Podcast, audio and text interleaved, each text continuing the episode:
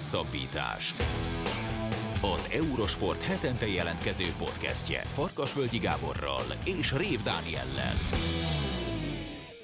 Sziasztok! Ez a Hosszabbítás podcast huszonnegyedik adása. Abból a szempontból különleges adás, hogy most két heti termést fogunk egy podcastben föltenni a SoundCloudunkra, illetve minden más felületünkre is, mert hogy múlt héten egész egyszerűen az történt, hogy nem volt arra energiám a sok közvetítés, meg készülés, meg minden egyéb mellett, hogy podcastet is felrakjam a honlapra. Úgyhogy négy beszélgetés a mai adásban. Egyrészt még a múlt hétről Szabó Gáborral beszéltük ki az olimpia úszóversenyeit, különös tekintettel természetesen a magyar versenyzők szereplésére. Aztán a másodikban Pintér Lászlóval beszélgettünk, aki a Forma egyen a német nyelvű helyszíni speaker szerepét viszi most már jó egy évtizede, úgyhogy az ottani élményeiről, illetve a mostani versenyről kérdezgettük. És az e heti két beszélgetésünk pedig egyrészt a az olimpiai kajakkenu versenyekkel kapcsolatos, mind a két beszélgetésben Fagával ketten voltunk a képzeletbeli stúdióban. Szóval az első az az olimpia kajakkenu versenyeiről szól, ott is természetesen elsősorban a magyar csapat szerepléséről, hiszen nagyon jól sikerült a magyar kajakkenu válogatottnak az olimpia. A második pedig a mi személyes élményeinket foglalja össze, itt is azért túlsúlyban a magyar érdekeltségű dolgok, de azért voltak olyan események, amik azt hiszem túlmutatnak azon, hogy ki melyik sportolóknak szurkol, meg melyik országból jön. Úgyhogy így néz ki ez a mostani huszonnegyedik podcast, remélhetőleg jövő hétre összeszedjük magunkat és visszatérünk a szokásos formátumhoz. Remélem, hogy megértitek ezt, és jó szórakozást kívánunk ehhez a podcasthez. Olimpia. Bele is vágunk az első témába. Itt van velünk Szabó Gábor, az Eurosport kommentátora. Szia Gábor! Sziasztok, sziasztok! Végigkövettétek itt hát nagyrészt a hajnali órákban az úszóversenyeket. Talán Magyarországon ennyire kevesen még nem nézték az úszódöntőket, mint most, hiszen fél négyes kezdettel kellett felkelnie annak, aki élőben meg akarta nézni a versenyeket, de az eddigi legsikeresebb magyar sportoló az úszodából jött, hiszen Milák Kristóf egy arany és egy ezüstérmet szerzett. Ez nagyjából tükrözi azt, hogy ő most hol tart pillangóúszásban a világmezőnyében? Hát egyértelműen szerintem, sőt, hát ugye még arra is volt esélye, hogy majd tényleg a legnagyobb, pillanatilag legnagyobb férfi úszót Fábresszelt megverje száz méter pillangó, nem múlott sokon igazából, és hogyha szerintem egy-két évet dolgoznak rajta, akkor akár még ez is összejöhet. Úgyhogy igen, tehát ugye ráadásul az első magyar pillangó úszó, aki olimpiai bajnok lett a férfiaknál, mert ilyen még nem volt, úgyhogy, úgyhogy abszolút szerintem. Ráadásul hát ugye kétszáz méter azért az úgymond idézően komolyabb táv, mint a száz, ahol csak gyorsnak kell lenni, jó, ez mondjuk túlzás volt, de, de ugye az, azt szokták mondani, hogy a legrettegettebb táv a kétszáz pillangó, hogy azt a legnehezebb úszni, és hogy azt elvinni ilyen fölénnyel, az hatalmas dolog szerintem. Most egy fél mondat erejéig megpendítetted, hogy ha a száznak is neki feszülnek, akkor ott, ott lehet keresni. Valójában itt a nagy kérdés az, hogy neki feszülnek-e, illetve hogy kivel feszülnek ki, azért lehet itt... az ember olvas a sorok között, akkor és Milák edzője, meg maga Milák is azért többször beszélt arról, hogy egyrészt hosszú pihenőre van szükségük, másrészt pedig ez az olimpiai felkészülési időszak, azért ez messze nem volt stresszmentes, voltak összezördülések, nyilván edző és tanítványa között azért ez a, a, a sportvilágban elfogadott, és ez a velejárója, főleg, hogyha valaki élsportoló és ilyen szinten üldözi a sikereket, de de nagyon sokan emlegetik azt, hogy, hogy nem biztos, hogy ez a sikerpáros együtt marad. Te mit gondolsz erről? Korai még erről beszélni, vagy milyen utat látsz egyáltalán Milák Kristóf előtt? Hát az edzőkérdést azt nem, nem, nem tudom, nem látom, és hallok dolgokat. Igen, van róla szó, hogy esetleg nem együtt folytatják, vagy ilyesmi. Nyilván ez szerintem ilyen fölény és ilyen siker esetén mindig egy kockázat. Hogy, hogyha új edzővel kezdesz el készülni.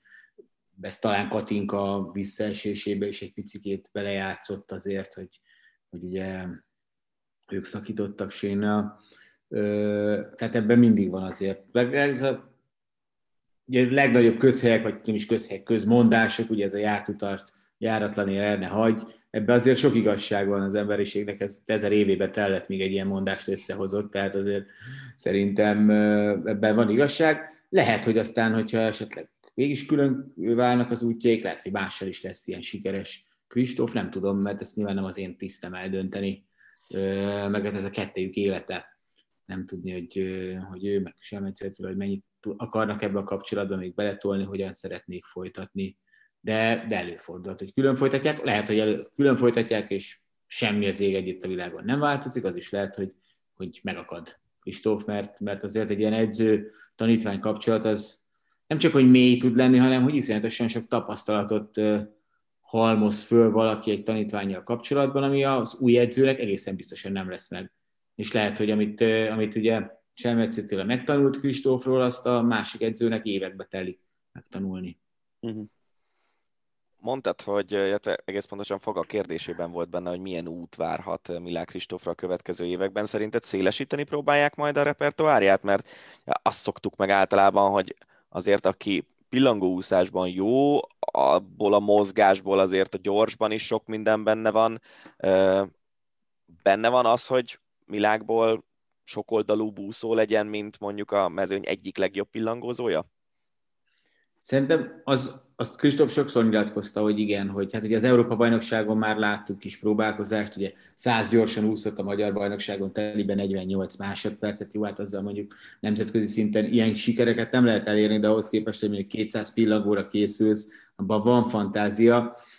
E- Amennyire így a nyilatkozataiból ki tudom következtetni ezért, és meg a száz pillangó utáni megnyilatkozásaiból is neki hiányzik a kihívás. Tehát az, hogy, hogy effektív verseny legyen, mert hát valljuk be, kétszáz pillangó, persze nekünk ez kényelmes nézni, de a nyersz két és fél másodperccel az, az, az nem egy nagy verseny, vagy ilyesmi.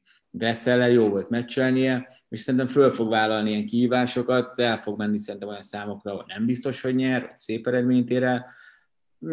Ez a hagyományos magyar út, ugye, hogy a négyszáz vegyes, mondjuk kétszáz vegyes, hogy azt szerintem, azt nem tudom, őszintén szóval mellúszás, az úgy tudom, hogy azért ő nem, nem olyan nagyon fekszik neki, és ugye anélkül vegyest azt nem könnyű úszni, de mondjuk a gyorsan, ugye a negyvennyolc másodperc, amit említettem, meg a kétszáz gyorsos egyéni csúcsa sem rossz egyáltalán, és hát a pillangóz általában a hátúszása szintén közel áll, tehát ott is valamit összerakhatnak, ha, ha, ha tényleg a nagyobb kihívásokat keresi. Persze el lehet lenni azzal is, hogy elmész minden évben, minden világversenyre, megnyered a kétszáz pillangót, mert azt jelen állás szerintem nem tudom, meddig nyeri meg, szerintem Párizsig biztosan megnyerni, és akkor esetleg még egy-két számot válasz, de szerintem olyan nagyobb kockázat mellé fog elmozdulni, mint az Európa-bajnokságon, amikor sokkal több számban láttuk indulni. És ez neki is ez az érdeke? Vagy ezt szeretné, az egy dolog. De hogy a magyar úszósport részéről szerinted lesz igény arra, hogy ha van egy ilyen szintű klasszis, akkor őt minél több számban megpróbálni versenyeztetni, és aztán majd rátérhetünk Cseh Lászlóra, akinek ugye a karrierje részben erről is szólt, hogy, hogy őt mindig mindenhova minél több számban vitték. Szerintem azok az idők elmúltak. Itt ez, hála Istennek, azt kell, hogy mondjam, mit szerintem ez az egyéni döntés. Tehát, hogy ahogy az látszott most ugye Katinkánál is például, tehát szerencsére a jelenlegi szövetségi kapitány és a a szövetség jelenlegi vezetése, az szabad kezet ad ilyen szempontból az úszóknak. Nyilván elmondják a véleményüket, elmondják, hogy, hogy szerintük ez jó vagy nem jó, de, de én azt nem hiszem, hogy itt bármiféle presszió lesz Kristófra, hogy figyelj ide, nyerje már még ötöt létszi, mert az jól jön, hogy, hogy akkor én egy választáson jobban fogok tudni szerepelni, vagy ússzál még ebbe a számba, meg abba, meg ki ne hajt. Szóval ilyen szempontból egy kulturáltabb közeg alakult ki szerintem az elmúlt években. De finoman fogalmaztál. hogyha, hogyha Milák Kristóf... Vele kapcsolatban szinte, sőt, mindenki biztosra vette, hogy, hogy egy arannyal tuti hazatér, aztán majd százon meglátjuk, hogy mi lesz. Viszont több, több éremmel számoltunk minden bizonnyal, és a vezetőség is sokkal több, nem is sokkal több, de több éremmel számolt. Ezek az érmek nem jöttek össze, és... Ott a Sós Csaba szövetségi kapitány azt nyilatkozta, hogy nem feltétlenül az érmekben kell mérni a csapat sikerét, hanem a döntős pozícióban, a döntős helyezésekben, és azok mutatják igazából a csapat erejét. Te egyetértesz ezzel a kijelentéssel, hogy nem feltétlenül érmekben mérik a sikert úszásban jelenleg? Maximálisan. abszolút, abszolút teljesen igazat adok neki, és e- ilyenkor így hízik a májam, mert szerintem ez valamelyik nap, szerintem a Kapás-Bogi negyedik lett, és akkor látszott, hogy itt több érem csak a Kristóf nyerhet, akkor erről beszélgettünk is Szatmári Attilával adásban, és ugyanezt mondtuk el, hogy egy úszósport erejét a döntős helyezések mutatják. Most az, hogy hatszázaddal lemaradsz a dobogóról, mint Kenderesi Tamás kétszáz pillangón, vagy talán azt hiszem Verasztó Dávid is hétszázaddal maradt le, az pont semmivel sem lesz egy ország úszósportja attól erősebb, hogy harmadik vagy negyedik. Ez most így jött ki. Ez a világverseny volt, olyan is, hogy egy Hütner Károly veszített egy századdal, ellenben senki meg nem tudja mondani, hogy mikor volt az, amikor egy századdal nyert valamelyik magyar úszó. Mert, mert azt ilyenkor szeretjük elfelejteni, meg hogy egy századdal lett valaki közülünk harmadik. Szerintem én, én azt gondolom, hogy ez egy teljesen rendben lévő szereplés volt. Leszünk, persze európai szinten nyilvánvalóan meghatározóbbak vagyunk, de itt azért, és abban is teljesen egyetértek Sós Csabával, hogy, hogy nem, nem mindenki mindenféle időzóna változásra reagál egyformán. Tehát általában tényleg, amikor arrafele kell menni, tehát ezek a Tokió, kínai világversenyek, ilyesmik, azok nekünk annyira nem mindig sikerülnek jól. Persze, hogyha van sok idő az átállásra, meg ilyesmi, akkor lehet, de, de nem mindig. Tehát azért az szervezetet azt nem lehet teljesen kizsigerelni. Most ez így alakult, de, de szerintem semmi probléma ezzel a szerepléssel. Teljesen rendben volt.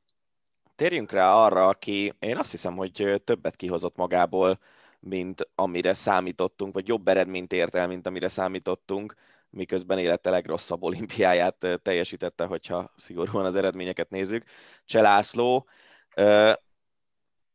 Az látszott, tényleg a közvetítésekben, meg, meg el is hangzott sokszor, hogy neki óriási respektje van az úszómezőnyben, a nemzetközi úszómezőnyben. Neked mi a személyes gondolat, vagy mik a személyes gondolataid az ő pályafutásával kapcsolatban, illetve azzal kapcsolatban, ahogy visszavonult itt az olimpián?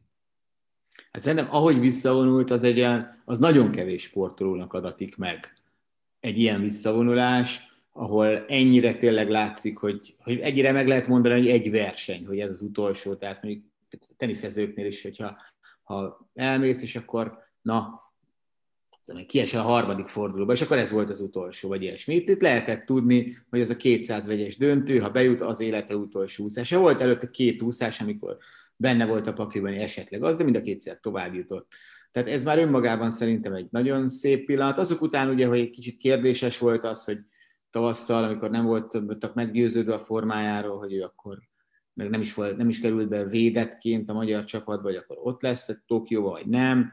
Szóval ezek után ez ilyen nagyon szép célt talált meg magának Laci, ami megvalósítható volt, jól is úszott, az, hogy száz méterén elsőként fordult, az, az megint csak szerintem ezzel nagyon sokaknak egy nagyon maradandó élményt okozott aznap Laci, és, a, és ez szerintem majd, hogy nem egy olyan pillanat volt, mint amikor mint amikor olimpiai aranyérmet nyer valaki közülünk, hogy, hogy, hogy tényleg ugyanolyan jó volt fölébredni, és ugyanolyan jó volt nézni azt a versenyt, mint mondjuk Szilágyi Áron aranyérmét, vagy, vagy, vagy, vagy bármi más, mint hogyha dobogón végzett volna, vagy hogyha a saját sikereit nézzük, akkor szerintem ez fölért bármelyik olimpiai érmével. Ez az egy úszás, ez az egy teljesítmény. És igen, abban tök igazad volt, hogy ha szigorúan nézzük, akkor a legkevésbé eredményes olimpiája volt, hiszen egy hetedik hely jött össze, viszont ha nem ilyen oldalról nézzük, akkor szerintem soha még ennyire elégedetten Cseh Laci nem jöhetett haza egy olimpiáról sem. Mindig, mindig valahol benne hiányérzet, most pedig nem volt. És ez így viszont egy, egy nagyon szép karrier szerintem. Hova kell helyezni, hova helyezzük Cseh Lászlót a magyar úszósportban? Ami ugye nagyon gazdag olimpiai aranyérmesekkel, um, Cseh Lacinak nem adatott meg, hogy olimpiai aranyat nyerjen, mert, mert volt egy, egy, egy, egy földön kívüli Michael Phelps személyében. De annak ellenére én úgy gondolom, hogy, hogy abszolút teljes a pályafutás, és egy, egy, egy páratlan pályafutást tudhat maga mögött. Hova kell őt helyezni? Abszolút az elitbe, a, a legnagyobbak közé? Abszolút, szerintem abszolút. Sőt, én azt mondom, hogy, hogy most nem megbántva Kovács Ágit, sőt, reménykedem benne, hogy, hogy talán még egyet is ért vele. Tehát Kovács Ági, aki olimpiai bajnok és világbajnok, vagy, vagy talán Czene Attila, vagy esetleg még Rózsa Norbert, szerintem náluk Cseh Laci már csak a tizennyolc év okán is egyszerűen nagyobb úszó. És, és legfőképpen az egy jó meghatározás, szerintem, hogy sokkal előrébb kell helyezni Cseh Lacit a magyar úszók sorába, hogyha feltétlenül akarunk kiét rangsorolni, mint a kizárólag a világ és olimpiai aranyérmei alapján. Mert ugye, hogyha elvéket nézzünk, akkor azért már nagyon elő van Laci, hiszen ugye tizennyolc évig úszott, de vagy tizenkilencig majdnem, szóval... Szóval ilyen szempontból szerintem ő nagyon-nagyon magas polcon van. Én azt mondtam Rio előtt, hogyha ott meg lett volna ugye az aranyérem kétszáz pillangón, esetleg úgy, hogy legyőzi Phelps-t, akkor, akkor ő, ő nem az a magyar úszók között, hanem az összes magyar sportolók között lett volna ott szerintem top ötbe egyszeres olimpiai bajnokként mondjuk, tehát valami ö, iszonyatosan magas polcra került volna. Szerintem egyébként most is nagyon magas polcon van. Ha, ha feltétlen valaki ilyen polcokra akarja rakosgatni a sportolókat. De egy nagyon eredményes és nagyon komplett pályafutás, és, és szerintem, szerintem nyugodtan nevezhetjük teljesnek is. Azért ennyi időn keresztül kevés. A Gerevicsékre lehetett nyilván emlékezni, akik ilyen sokáig vívtak, meg ilyesmi, de hát azért picit más sportág, más idők, és a többi azért. Tényleg, azt mondtam a közvetítésben, amikor búcsúzott, hogy ugye akik amikor világbajnoki érmes volt, akkor születtek, kétezer-háromban azok leérettségiztek. Azért az kemény. Hát, az hát meg az mutatta borzasztóan hűen, hogy, hogy mekkora, mekkora alakja ő a, a, a, a nemzetközi és mindenkori úszósportnak, hogy a búcsúszását követően az olimpiai bajnok ment oda hozzá kezet rázni, meghajolni, a japán úszó. Az azért az olimpia, a tokiói olimpia egyik leg fennköltebb pillanata volt szerintem eddig legalábbis. Szerintem nekem, nekem huszonöt éve vagyok kommentátor, a, ne, kevés ilyen, ilyen, ilyen, ilyen gyönyörű pillanatra emlékszem, mm. mint, mint, mint ez volt. Ez, ez, ez csodálatos volt. Nagyon-nagyon-nagyon szép volt. Nem el akarom rontani a kedvünket, de beszéljünk egy kicsit az érem másik oldaláról, ami hát nyilván Hosszú Katinka szereplése, és egész hihetetlen. Tudjuk, hogy a magyar társadalmat sok minden meg tudja osztani.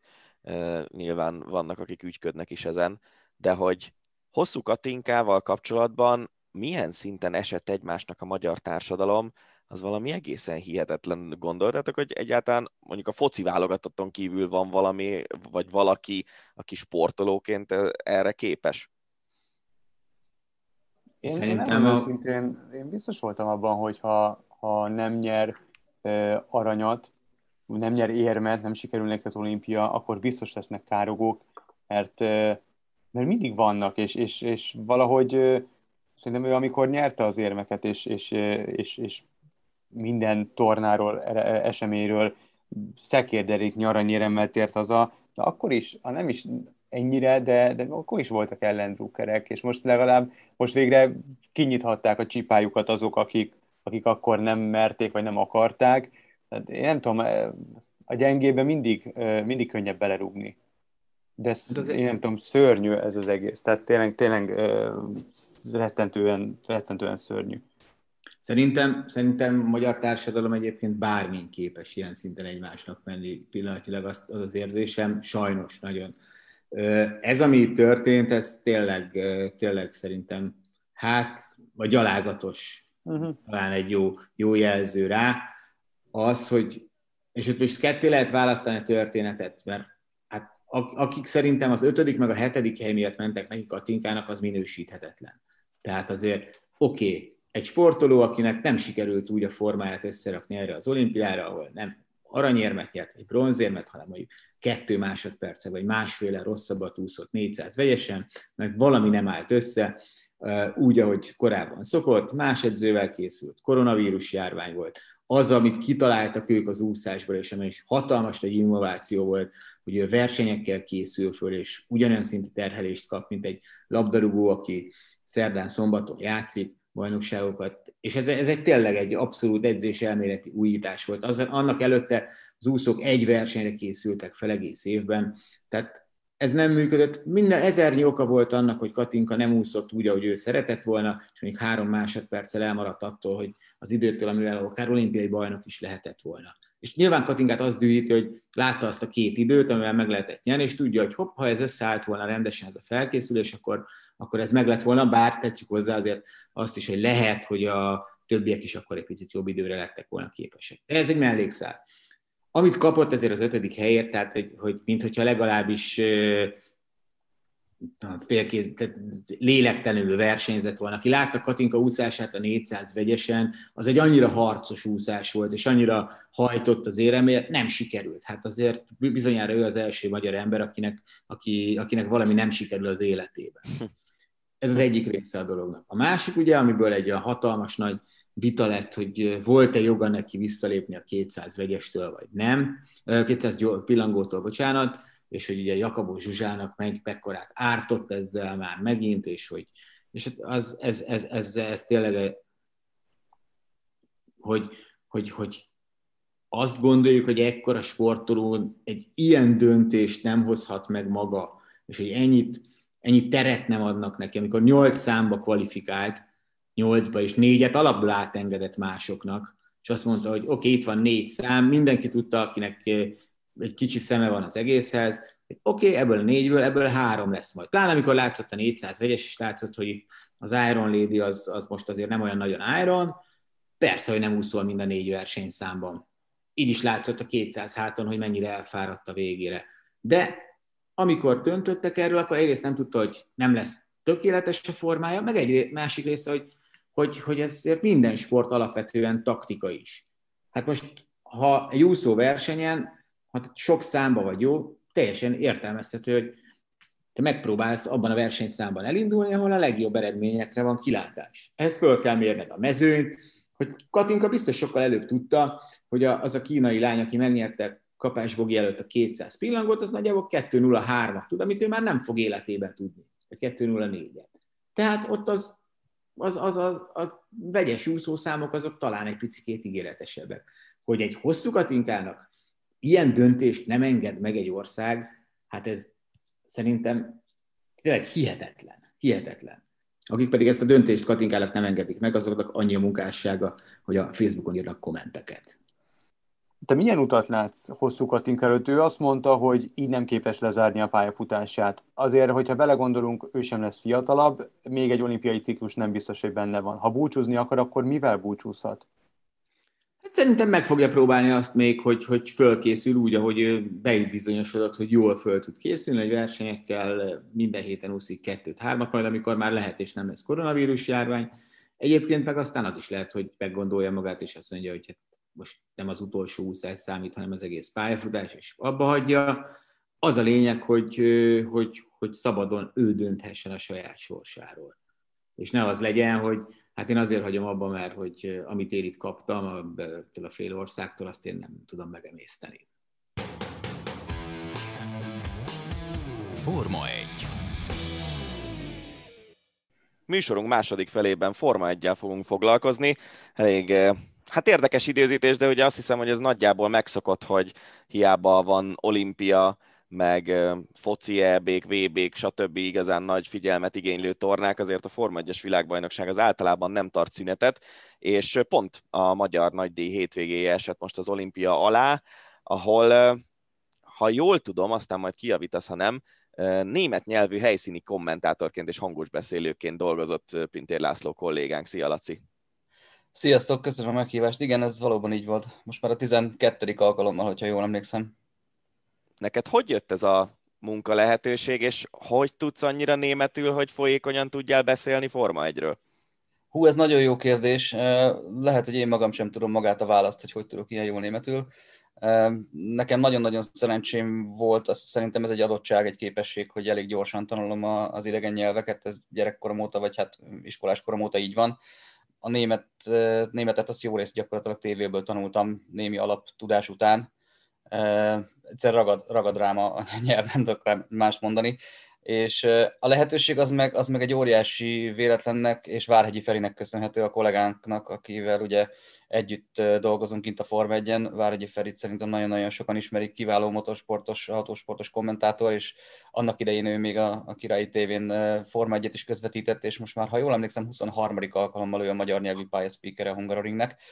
És gyakorlatilag neki köszönhetem, hogy kint vagyok, mert ő ajánlott be annak idején, amikor az egyik évben az osztrák kommentátor nem tudta elválni, elvállalni a, a munkát, és a Feri beajánlott engem gyakorlatilag három nappal a verseny előtt, hogy van itt egy srác, aki, akiről én tudom, úgy tudom, hogy jól beszél németül, a kommentátori képességeit valamennyire ismerem, és, és bízom benne, hogy ezt meg tudná csinálni, és, és ezt a lehetőséget én akkor lecsaptam, mert ugye nyilván a Feri úgy kérdezte meg tőlem ezt, hogy hát én tudom, hogy te tudsz németül, de tudsz annyira, hogy egy ilyet meg tudjál csinálni, és tényleg a kérdést az hétfőn tette föl, és kedden jött a visszaigazolás, hogy mehetek, és csütörtökön már ott voltam a Box utca látogatáson. Ráadásul úgy, hogy abban az évben azért az egyéb munkáim miatt nem sokat láttam a Forma egyes szezonból, úgyhogy elég komoly felkészülés volt, és ugye mellette még nekem akkor volt egy főállásom egy szállodában. Szóval azért az egy elég komoly mélyvíz volt nekem így, így két nap alatt neki menni a, a Forma egyes német pályaspeaker feladatnak, de, de sikerrel vettem az akadályt, és azóta hívnak minden évben vissza. Mi a feladata egy pályaspeakernek? Tehát ez megegyezik egy kommentátori munkával, vagy, vagy teljesen másképp kell kommentálni egy olyan közönségnek, amely ott ül a lelátón, és mondjuk nem tudom, minden második percben látja csak igazából elhaladni előtte az autókat? Valamennyire más, de azért nagyságrendileg megegyezik, tehát igazából azt gondolom, hogy aki mondjuk nem feltétlen rendelkezik kommentátori képességekkel, az nem biztos, hogy olyan könnyen meg tudja oldani ezt a feladatot, mert itt azért animálni is kell az embereket, meg nyilvánvalóan ugyanúgy hangulatot kelteni, de információkkal ugyanúgy fel kell készülni, mint egy rendes kommentátornak, és gyakorlatilag kvázi mi ugyanúgy kommentáljuk, csak épp három nyelven egymás mellett ülve az egész, egész hétvégét, és ami ugye mondjuk kívülről nem biztos, hogy mindenkinek átjön, mondjuk nyilván, ha ott van a pályán, akkor igen, de akik mondjuk csak így tévén követik a Forma egyet, hogy azért ez egy komplett versenyprogram három-négy másik kísérő sorozattal együtt. Tehát ez a program elkezdődik normál esetben csütörtökön egy Box utca látogatással, ez idén kimaradt, ugye a Covid miatt nem lehetett bejönni az embereknek, de alapvetően ez úgy néz ki, hogy csütörtökön van egy három órás Box utca látogatás, ahol mondjuk tízezer ember bejön és, és végigmegy a Box utcán, és megnézi magának a csapatokat, akik ott gyakorolnak már, viszik a kocsikat a technikai átvételre, meg e, kerékcseréket próbálnak, meg stb. Ott egy kicsit animálni kell a, a népet a, a dobogóról, e, infókkal látni őket, stb. De az inkább egy kicsit ilyen, e, tehát ott sokkal inkább milyen műsorközlő vagy, vagy ilyen, ilyen infóközlő vagy, és próbálod nekik mondani, mit csináljanak, vagy mit ne csináljanak.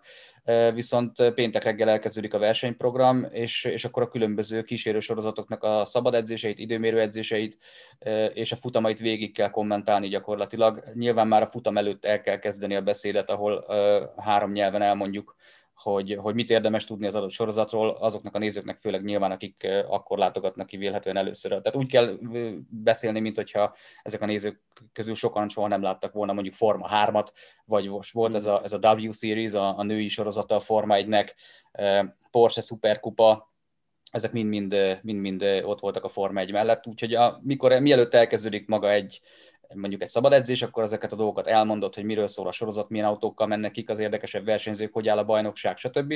És akkor utána, amikor elkezdődik maga a szabad edzés, akkor, akkor kvázi leközvetített, hogy ki a leggyorsabb, ki milyen taktikával mehet, és hát a futamot is a végén, a Forma egyes futamot is ugyanúgy közvetítjük, mint a tévébe közvetítenénk, annyi különbséggel, hogy, hogy figyelve egymásra, ez elhangzik angolul, németül és magyarul.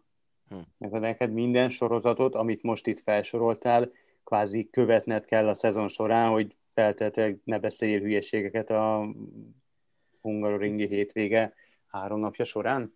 Igen, ez az optimális megközelítés, azért van annyi rutin, hogy, hogy nem kell az egész sorozatot végigkövetned ahhoz, hogy úgy fel tudják készülni egy ilyen hétvégére napokkal a verseny előtt, hogy, hogy olyan szinten képbe legyél, ami ehhez szükséges. Olyan feladataitok is vannak, hogyha mondjuk a kis Jürgen elhagyja a szüleit, akkor azt is neked kell bemondanod, vagy az ilyen közönségtájékoztatásnak ez a része, az nem a ti feladatotok? De konkrétan ez is a mi feladatunk, és, és konkrétan volt egy ilyen eset, hogy a kis Jürgen elhagyta a szüleit. Hm. Úgyhogy volt egy, volt egy ilyen szitu, hogy németül és angolul kellett bemondani azt, hogy iksz ipszilont várják a nem tudom melyik tribünnek a melyik bejáratánál, hm. és ezt addig annyiszor el kellett mondani, hiába ment közbe az esemény, amíg, amíg vissza nem igazolták nekünk, hogy a gyerek megvan. Tehát ilyen, ilyen közérdekű feladatok is persze abszolút benne vannak, sőt, ugye nekünk minden reggel fél nyolckor már kint kellett lenni a pályán, mert akkor volt a kaponyítás, függetlenül attól, hogy tíz negyvenötkor kezdődött, vagy tíz harmincötkor az első program. Tehát az ott nekünk egy elég erős üresre járat volt reggel, de ez egy felelőssége nyilván a pálya, tehát a versenyszervezőknek, hogyha ott bármi történik, akkor ott legyen egy hangos beszélő, aki be tud mondani bármit, hogyha, hogyha helyzet van. Arról mit tudsz, hogy... hogy mennyi német nyelvű ember van a pályán, mert ugye régen, amikor elkezdődött a magyarországi Forma egy, én voltam kilencvenkettőben azt hiszem, meg aztán kilencvenes évek végén többször, akkor ugye nagyon-nagyon sok német volt, de aztán amennyire tudom, azért ez valamilyen szinten átalakult, és ugye rengeteg finn jött egy idő után, amikor, a, amikor Häkkinenéknek nagyon ment, mostanában pedig a hollandok vannak iszonyatos sokan. Tudtok adatokat arról, hogyha mondjuk te németül beszélsz, akkor a kint lévő, nem tudom, nyolcvanezer emberből hány német anyanyelvű van, aki rád fog odafigyelni, vagy, vagy tök mindegy igazából, hogy hány van, csinálni kell? Én konkrét adatokat erről nem tudok, úgyhogy, úgyhogy ezt nem tudom megmondani, de azért amikor, amikor van direkt visszaigazolás mondjuk egy box utca látogatás során, ott azért, ott azért lehet látni, hogy milyen nyelvre hogyan reagálnak. Mondjuk annyi az érdekessége, hogy amikor a box utca látogatás van, akkor nincs ott az angol kommentátor. Bob Costasnak hívják egyébként, egy igazi legendája a Forma egynek Bob, ő harminc, Isten tudja hány éve, minden Forma egyes futamon a világon mindenhol ő az angol kommentátor, tehát gyakorlatilag ő nyolcvanhat óta jár a Hungaroringre, de ő nem jön meg csak a versenyprogramra, tehát ő box utca látogatáson nincs ott, tehát jellemzően általában ott angolul is én beszélek. De, de azt azért látjuk, vagy lehet érezni, hogy, hogy amikor németül szólsz, vagy kérdezel, mert ugye ez ilyen interaktív egy picit a box utca látogatás, ott azért látod, hogy van-e reakció arra, hogyha valamit németül dobsz be, vagy ha valamit angolul dobsz be, és szokott lenni reakció bőven a német, német nyelvűek részéről. Úgyhogy nyilván nincs akkora, szerintem legalábbis ezt így, nem tudom, érzésre tudom megmondani, hogy nincs akkora német nyelvű, vagy, vagy német közönség, mint amekkora mondjuk a Schumacher érában volt, de, de vannak még azért bőven. Mennyire vagy, vagy ti mennyire vagytok elzárva a sztároktól? Tehát találkoztok, vagy találkoztál már korábban itt a, a sok éves munkás során sztárokkal, a sztárversenyzőkkel, vagy, vagy egy, egy teljesen más helyen vagytok, más stúdióban, és kvázi, hát ha nem is hermetikusan el vagytok zárva tőlük, de nem nagyon találkoztok a futam végén, elején, közben? Azt mondanám erre, hogy is-is. Maga a hely, ahonnan közvetítünk, az egy ilyen technikai, hangtechnikai helység, egy ilyen hangtechnikai központ, ablak nélkül, minden nélkül, egy klimatizált cucc. Tehát kvázi ugyanúgy off-tube közvetítünk, mint hogyha az Eurosportból csinálnám, tehát nem látok rá a pályára, hanem csak tévéképernyő alapján, meg az időmérő monitor alapján közvetítünk. Ugyanakkor az a helység, ahol van, ez a médiatorony, annak a lába. Tehát, hogyha ott én kimegyek az ajtón, akkor tegnap majdnem belebotlottam a zsántótba például. E, gyakorlatilag az összes, for... ugye ez a pedokra néz, tehát hátul az a rész, ahol a, ahol a versenyzői kamionok, buszok, a versenyzői vendéglátás e, helyet kap.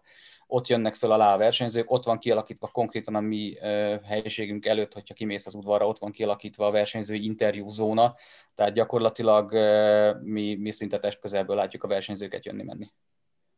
Meg hát az, hogy, hogy találkoztam, hát ugye nekem az első versenyem az, az úgy nézett ki, hogy akkor még a pályaspeakernek kellett csinálni a, a versenyzői parádé során az interjúkat. Ez a versenyzői parádé ugye a vasárnapi futam előtt mindig tizenkettő harminckor volt, most tizenhárom húsz, ugye, hogy tizenöt órától van a futam. Ez az, amikor a kamionra felállnak, a, a platós kamionra felmennek a versenyzők, és akkor körbeviszik őket egy körön, és a kör alatt készít velük interjút a hát akkor még pályaspeaker, most uh, talán az, a Sky-nak a riporter, nem tudom, hogy ki csinálja pontosan, ez évről évre változik. Én az első három évben csináltam ezt, úgyhogy nekem volt alkalmam csinálni interjút a Michael Schumacherrel még, aki nekem ugye óriási kedvencem volt. Mm. Nekem ugye az volt a feladatom, hogy a német nyelvű versenyzőkkel kellett az ottani interjút csinálni. Ezt úgy kell elképzelni, hogy két kérdés, max. három, gyors válasz, és akkor megyünk a következő versenyzőre. A Bob csinálta az angol nyelvűekkel, meg, meg a, a nemzetközi versenyzőkkel, ezt ő döntötte el, hogy kit kérdezzünk. Úgyhogy, úgyhogy volt, igen, volt Vettel, volt Schumacher, volt azt hiszem Timo Glock, Rosberg, tehát mi, mi, egy pár, pár ilyen nagyobb nyelvvel, vagy német, nagyobb nevű versenyzővel sikerült így, így gyakorlatilag személyesen találkozni. Hát figyelj, ez a legnagyobb para, ami egy, egy kvázi kezdő riporternek feladatként jöhetett, azért nekem az egy olyan mély víz volt. Én előtte életemben egyszer csináltam interjút, Michaelis Norvival beszélgettünk egy órát, és abból írtam egy cikket. Aha. Tehát nekem a másik, második interjúm a Glock volt, a harmadik meg a Schumi, így a kamionon. Nem rossz. Nem. És amióta te dolgozol a Forma egyen, itt a Hungaroringen, láttál már ennyire? Hát nem is tudom, hogy maga a verseny, arra, az, arra azt lehet mondani, hogy izgalmas, de hogy ilyen balesetet, hogy az első kanyarban Bottas elméri a féktávot, és öt autó, agyő. Hát nézd, az, azt hiszem, hogy ez így a top háromban benne van, mint a legőrültebb verseny, amiket így láttam. A Hungaroringen mindenképpen. Így az emlékeimet visszakotorva nem feltétlen láttam ennyi autót kiesni egyszerre, de az biztos, hogy azért az jellemző a Hungaroringre, majdnem minden évben az év versenyét hozza, akár, akár az izgalmak, akár a meglepetések szempontjából, de ez most tényleg még ezek, ezeket is abszolút felülmúltatott. Azért az, hogy jó, ez sima versenybaleset, hogy a Bottas a, a célegyenes végén lohol, és, és az intermediate gumival nem tudja megfogni az autót a vizes pályán. Mondhatni amatőr hiba, de nyilván azért abban a helyzetben, amikor lassan startolsz, akkor utána meg mennél a többiek után, ott egy tized másodperccel későbbi fékezés az ezt eredményezi, ezzel nem nagyon lehet mit kezdeni szerintem. Nyilván szándékosság véletlenül se volt benne, bár ezt nagyon-nagyon sokan mondják nyilván a rajongók közül, ilyet nem csinálsz szándékosan. De a következmény az elég súlyos volt valóban, mint a dominó, hogy dőltek kifelé, és aztán ugye volt még egy másik baleset közvetlenül mögöttük, úgy összesen vagy hét autó csúszott ki a pályáról legalább, meg tele volt törmelékkel az egész. Ez önmagában is elég extra volt, de hát ami utána következett, amikor, amikor a Hamilton nem jött ki a, egyedül az egész mezőnyből lecserélni az intermediate gumit az első körbe, és egyedül állt fel a rajtrácsra, ilyet viszont még nem látunk soha az életben. Egyetlen Forma egyes versenyen se volt ilyen. Annó még a kétezer-ötös Indianapolis-i nagy díjon volt, hogy hatan álltak fel a startra, mert sztrájkoltak a, a gumiknak a hibája miatt. Az, hogy egyedül van ott az ember a rajtrácson, hát ez valami egészen döbbenet volt. Kifejezetten tényleg izgalmasan alakult a verseny, egyrészt ugye a rajtbaleset miatt, másrészt pedig azt szokhattuk azért meg, és nyilván egyáltalán nem véletlen az, hogy az elmúlt hat-hét évet azt a Mercedes uralja a Forma egyben, hogy ők stratégiában azért nagy hibákat nem követnek el. És most valahogy egyedül benézték Hamiltonnal ezt a történetet, mindenki más ugye a felvezetőkör után kijött gumit cserélni, mert addigra felszáradt a pálya, és, és Hamilton emiatt az utolsó helyről volt kénytelen versenyezni. A, ott a, a helyszínen kiderült valami arról, hogy ez, ezt miért nézték be ennyire, vagy igazából csak az a hivatalos magyarázat van, amit a Mercedes kiadott az esetről?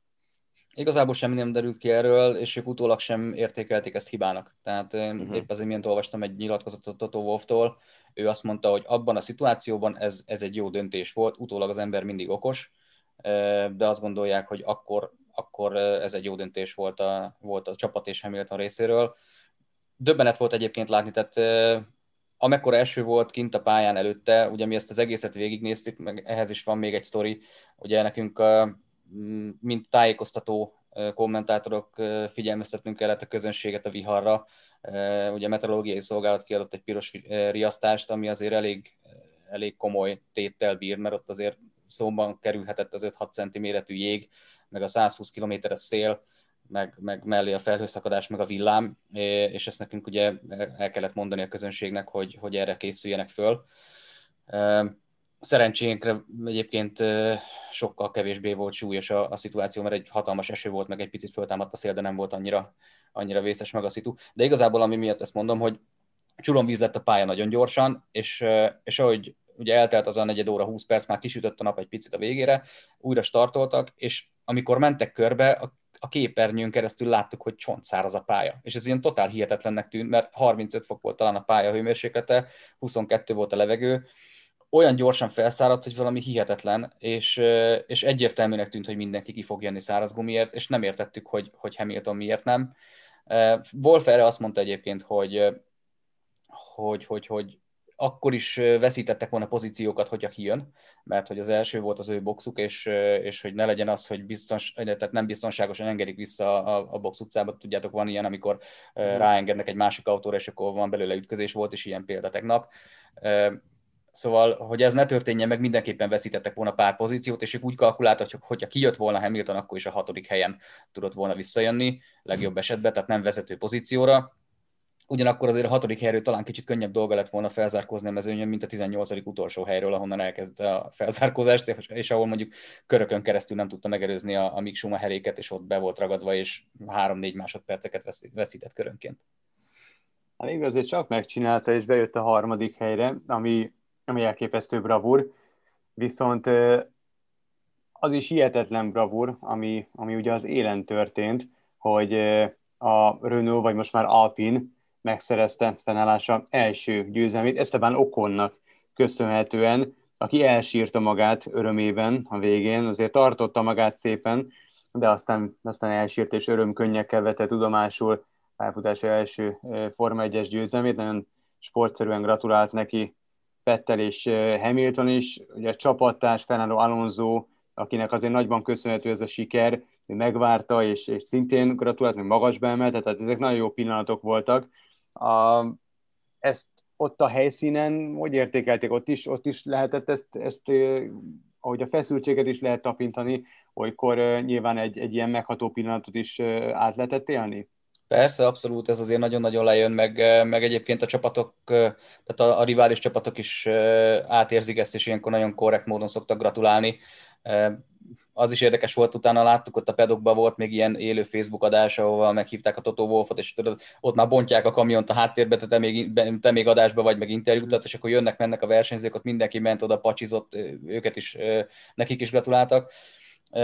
Nekünk is nagyon izgalmas volt ezt végignézni, mert, mert gyakorlatilag azért nálunk az adás első egyharmadában elhangzott már az, amikor az Ocon vezetett, hogy, hogy hoppá, azért ezt innen még akár meg is lehet nyerni egy jó stratégiával, mert ugye lassú nem volt a fiú, meg hát a technika se volt vészes alatta. Az volt érdekes, azt lehetett végigkövetni, hogy, hogy, hogy Hamilton hogyan jut előre, mennyire tud előre jutni. Azért amikor, amikor megkérdezte, nem tudom, a verseny felénél, hogy milyen, mi a cél a versenyen, és akkor rádió mondta neki Toto Wolf, nem, nem, nem a Wolf, hanem a, a mérnöke, hogy, hogy a dobogó, és aztán eltelt még egy pár kör, és akkor egyszer csak beleszólt a, a rádióba a, a Wolf, hogy ezt még meg is nyerheted innen. Azért nyilvánvalóan mi is úgy közvetítettük ezt az egészet végig, meg követtük a köridejét folyamatosan, hogy meddig tud előre jönni, és hát amikor, amikor Alonsoval találkozott, akkor vált világossá, hogy oké, okay, viszont innen ebből győzelem már nem lesz. Alonso mekkor átment? Hát ez zseni volt, tehát egyszerűen a, ott, és azt gondolom egyébként, hogy nagyon-nagyon kevesen vannak ebben a mezőnyben, akik ezt a szituációt ugyanígy meg tudták volna oldani, ahogyan ezt Alonso csinálta. Ott azért Hamiltonnak is kezdett egy picit elgurulni a gyógyszer, voltak olyan rádió üzenetei, ez a kicsit nyafogós, hogy hát milyen veszélyesen vezet, hogy, hogy, hogy kiszorít, meg nem tudom, hát azon a helyen mondjuk nem szokás előzni, és nyilván, hogy az embernek kettő harminc-ra ráhúzzák a kormányt, az nem esik jól, de hát ő tette be oda a kocsit, tehát nem nagyon kellett volna ezen Hamiltonnak csodálkozni, csak látszott rajta, hogy ott azért őt, hogy kezdte bosszantani a sztori, hogy körökön keresztül hiába tűnik gyorsabbnak, erősebbnek az az autó, nem tudta megelőzni Alonsót, aki ugye kétezer-háromban élete első győzelmét itt szerezte a, a, a Hungaroringen, és azért ez is érdekes, hogy talán azt hiszem öten vannak, akik eddig először életük első győzelmét a ringen szerezték, talán, nem tudom biztos minden nevet, de Damon Hill, Alonso, Kovalainen, most Ocon, lehet, hogy egyet kihagytam, nem tudom, hogy ilyen az ötödik, de... Hamilton, én úgy tudom, hogy Hamilton is... Lehet. lehet Jenson Buttonra emlékszem, szerintem. Ő Button nyert itt, igen, de szerintem az, nem az első győzelme volt. Ő nem az első, de, nem de valóban nyert. Én se, igazából lényegtelen is. De az, az, hogy, az, hogy Ocon megszerzi az Alpine első győzelmét, élete első győzelmét, az a hetvennyolcadik nagydíja volt, tehát nem is ma kezdte, és... Pont Alonso, aki ugyanitt nyerte a sajátját először, ő védi meg gyakorlatilag ezt a szituációt, és ő kaparja ki félig a gesztenyét neki, ez, ez egy nagyon komoly sztori. Laci, mi volt a legemlék, legemlékezetesebb pillanat? Nem is feltétlenül a Forma egyből, mert ugye tényleg mondtad, hogy itt nagyon sok ö, egyéb versenysorozat is van egy hétvégén. Volt valami olyan, amire azt mondod, hogy ilyet még nem láttál a Hamilton egyedül rajtolon kívül? Hát az ilyet még nem láttam, nem, nem tudom, így igazából versenyhez kötődőek, tehát konkrétan pályán történő esemény nem sok, nem sok ilyen volt, talán volt az az emlékezetes Schumacher-Barrichello-féle kiszorítós sztori annak idején, nekem ahhoz kötődött egy olyan élményem, ha jól emlékszem, ez volt az, amihez kötődött az az élményem, hogy sétálok a a versenyigazgatósághoz azon a folyosón, ahova nekünk szintén van bejárásunk, és és a Charlie Whiting irodája előtt a folyosón ott áll Ross Brown, és mellette Michael Schumacher, és várják a bebocsátást, hogy elmondják, hogy akkor ők ezt az egészet hogy látták a saját oldalukról. Szóval ezek inkább ezek az ilyen különleges pillanatok, vagy amikor mondjuk volt alkalmam közös fényképet készíteni Niki Laudával, tehát ezek azok az élmények, amik inkább ilyen saját, saját élmények, úgy versenyhez kötődően ilyen, ilyen nagyon sok különlegesség. Persze van, reggelig lehetne sorolni, de De azt hiszem, ez a mostani verseny, ez, ez egészen, egészen a, a tetején van ezeknek az élményeknek, mert tényleg olyan, olyan dolgok történtek, amiket azért viszonylag ritkán látni. Hát köszönjük szépen, hogy beavattál minket a Forma egyes hétvége kulisszatitkaiba, és jó pihenést kívánunk, mert akkor ezek szerint azért ez egy reggeltől estig munka volt neked. Igen, igen, én köszönöm szépen, hogy, hogy érdeklődtetek meg, hogy ezt elmondhattam. Olimpia. Kajakkenú csapatunk három aranyéremmel és összesen hat éremmel zárta a versenyszámokat. megemlítve azt, hogy ugye tizenkét számot rendeztek mindössze a síkvízi kajakkenuban. A férfi kajakosaink teljesítettek a legjobban, hiszen két egyes számot sikerült megnyernie két különböző magyar kajakosnak. Tóth Sándor győzött a kétszáz méteren, és Kopasz Bálint az ezer méteren. A kettő közül melyik volt a várhatóbb eredmény szerinted? Hú.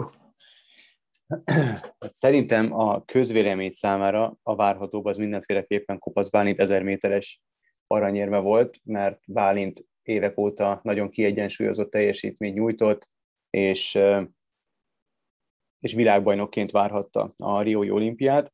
Ugyanakkor, mint minden sportában itt is az elit, az eleje, az első négy, az, az a szövetségi kapitány Hütner Csaba szavait idézem, ugyanazt tudja. A, attól függ, hogy mi a végeredmény, hogy fejben éppen melyik van jobb állapotban, illetve, hogy Horváth Mariant idézzem, hogy melyiknek van napja. És tehát Kopasz Bálint tönkrevert a mezőnyt, egészen elképesztő, hogy, hogy milyen érett és, és milyen, milyen jó versenyző típus. Egy,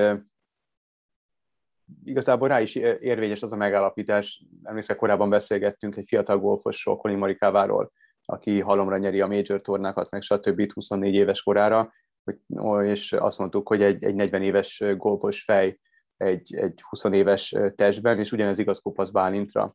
Az anyukája az edzője, hihetetlen komolyan felkészítették, és elképesztő mi munkát tesz bele, de neki a hobbija is a kajak, meg a, meg a tápláléktudomány, meg, meg, meg a testépítés, meg minden, ami a, a sportot, illetve a kajakkenut övezi, az egész életét erre tette fel, de hát erről már voltak nagyon komoly interjúk, vagy nagyon hosszú interjúk vele kapcsolatban az olimpiai győzelme óta. A másik Tóth Sándor, megmondom őszintén, anélkül, hogy nagyon okos tojásnak tűnnék, én, én az ő győzelmében is biztos voltam, annak ellenére, hogy ez kétszáz méter, és ne adj Isten egy elrontott rajt, az alapjaiban határozza meg a futamot, és általában azt nem nagyon lehet visszahozni, de ő megverte az Európa-bajnokságon a szám uralkodóját, akit kétezer-tizenhat óta senki nem vert, ne, senki nem vert meg, Liam Heath-et, és, és olyan mérhetetlen magabiztossággal beszélt az olimpiai csapatbemutatón, a, amova ellátogattam, hogy személyesen tudjak velük beszélgetni, hogy az valami egészen lebilincselő volt. Úgyhogy én azt gondoltam, hogy, hogy a fiú csapatból ők ők aranyérmet hozhatnak, de hát ez, ez nyilván nagyon jól tudod, úgyhogy igazából amikor meg a lányokkal kapcsolatban, nem tudom, hogy most beszéljünk el rögtön a lányokról, vagy inkább maradunk meg a fiúkról. A lányokkal kapcsolatban meg úgy gondoltam, hogy, hogy a négyest az a, a, a karomat rátettem volna, hogy azt egyszerűen nem tudják legyőzni. Tehát az uralkodó aktuális magyar kajak négyest, azt, azt egyszerűen világ nem tudja legyőzni, mert olyan mély a merítési lehetőség, olyan klasszis kajakosaik vannak, hogy nem azt mondom, hogy bárki megnyerhetné, szó nincs erről. Ez volt most a legjobb összeállítás, és ez volt a négy legjobb hölgy, aki, akit összeültettek, hogy biztos voltam bennük. És ami nagyon fontos, csak nagyon, nagyon ritkán térnek ki erre, hogy ezt nem feltétlenül csak a, a négy hölgynek a, a, a, a, az érdeme, hanem ott a háttérben Csipes Ferenc is, aki ugye nyolcvannyolcban Szöulban a négyes tagjaként nyert olimpiai bajnoki címet, és ő készíti fel, ő állítja, állítja össze, de ő készíti fel a, a négyeseket a világeseményekre, de olyan szinten, hogy, hogy ő találja ki, hogy, hogy ki melyik beülőbe üljön, mikor a legjobb az egyensúly a hajónak, mikor billeg a legkevésbé, kinek hol legyen a lábtámasz, kinek hol legyen a, a, a, az ülés. Elképesztő, hogy, hogy mi munkaórát mókol el egy ilyen csapathajón, azon túl, hogy mondjuk Hütner Csaba meg a szakmai vezetés kijelöli azt a négy tagot, akik, akik részt vehetnek mondjuk most adott esetben az olimpián. Tehát Csipes Ferencnek a kezemunkája az szintén bőven benne van ebben a négyes aranyéremben, és már a korábbi négyesek sikereiben is. Arról mit Úgy, tudni, hogy máshol mennyire veszik ezt komolyan? Mert amit azt most itt elmondtál, én ezt eddig nem hallottam sehol soha, hogy ennyire részleteiben kell összerakni azt a hajót, hogy az működjön. Ez, ez mondjuk a németeknél, ők ugye általában a nagy riválisok, vagy akár az új-zélandiaknál, ahol a, az olimpia kiemelkedő női kajakos, a Lisa Carrington volt a hajó egyik embere, ott is szerinted ilyen hasonló szintű tudományos munka folyik, vagy itt tényleg ezért is tudunk a világ előtt lenni, mert az egy dolog, hogy nálunk a legmélyebb a merítés, de nálunk teszik bele a legtöbb energiát ezekbe a részletekbe is. Hát Horváth Gábor kétszeres olimpiai bajnok hajósunk azt mondta, hogy aki a, olyan nem, nincs még egy olyan ember, aki annyit tud a négyesekről, mint, mint Csipes Feri. Tehát én nyilván elhiszem neki, mert ő is nagyon sokat tud a négyesekről, meg hát nem véletlenül nyert olimpiai bajnoki címeket, meg ő amúgy elvezett együtt olimpián is Csipes Ferenccel. Tehát én azt nem tudom, hogy pontosan milyen, mennyire sziszifuszi munkát tesznek bele a, a rivális nemzetek. Abban biztos vagyok, hogy a németek nagyon, mindegyik nemzet nagyon komolyan veszi, mert, mert óriási csata van évről évre, világeseményről világeseményre a négyesek esetében. Hát a németek azok nyilván borzasztóan komolyan veszik, mert a, a férfi négyesük az, az ugyanúgy, mint nálunk a női négyes, az uralkodik most már jó régóta. A női négyesük az igazából nem, pedig az volt a legnagyobb ellenfelünk hosszú éveken keresztül, de egyszerűen most nincs az a, az a merítési lehetőség, és nem áll össze egy olyan, olyan garnitúra, mi korábban összeállt. De biztos, hogy benne, hogy Lisa Carringtonék is bókoltak ott a hajókon, de, de ott adva volt négy hölgy, tehát ott, és ott nem is nagyon lehet szerintem variálni, mert, mert ott behatároltak a, a lehetőségek, de nálunk én úgy gondolom, hogy lehetett variálni, mert például Csipes Tamara nem a második beülőbe ült korábban, hanem hátrébb, de Csipes Ferenc azt gondolta, hogy kevésbé lesz, kevésbé fog billegni a hajó, stabilabb lesz, jobb lesz az, a, a, a, a, a test súlyelosztás, hogyha ha Tamara egyel előrébül, és én úgy gondolom, hogy ezt azért gyanítom, hogy ha, ha valaki négyest indít, és ilyen nagy komoly kajakos nemzetek szintén tudják, de, de abszolút elhiszem azt, amit, amit a, a nagy öregek Hütner Csaba vagy, vagy Horváth Gábor mondanak, hogy amit Csipes Feri tud, azt más nem tudja. Ez, de a párosokra is ugyanez igaz például, tehát Kozák Danuta is, illetve a, a nádas kopasz páros is úgy.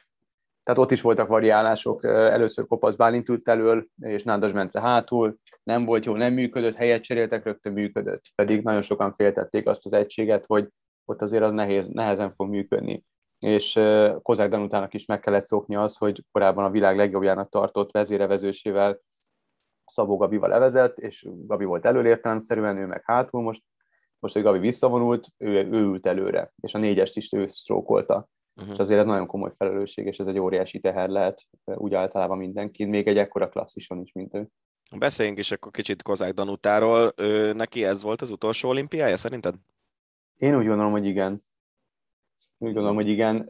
Nagyon, nem tudom, nem, nem beszél, so, so, soha nem beszéltem még vele, úgyhogy erről meg főleg nem. Egyszer nagyon szeretnék, de én úgy gondolom, hogy igen.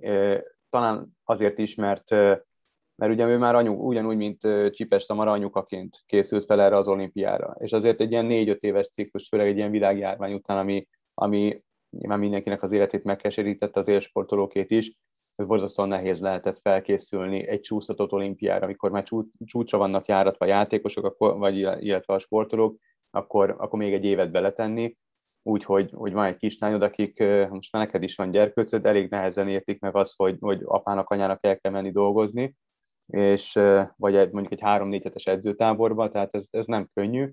Ráadásul Kozák Danutának volt egy nagyon komoly sérülése kétezer-tizenkilencben, ami nem nagyon írtak róla, mert én úgy gondolom, hogy ő, ő nem szereti amúgy sem kitárni az életét a világnak,